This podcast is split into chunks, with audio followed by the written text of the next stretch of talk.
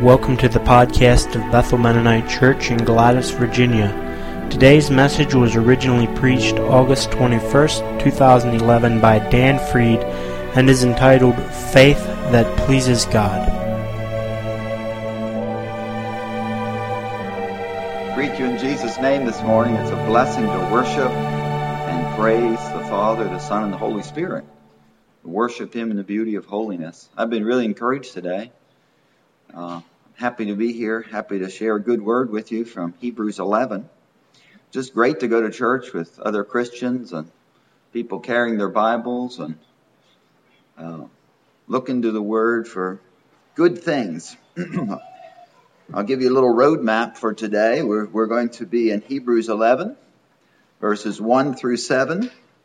Our text verse is verse 6, and there's actually uh, a little connection with the adult Sunday school lesson in this verse because I noticed in the, the lesson, the adult lesson from Micah, there was a question.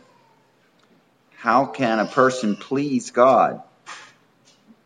Can I please God with thousands of offerings and barrels of oil and even uh, sacrificing my family, giving my firstborn for my sins? Will that please God? And the prophet Micah said, No, that's not how you please God, but you please God by loving Him, loving mercy, walking humbly with Him.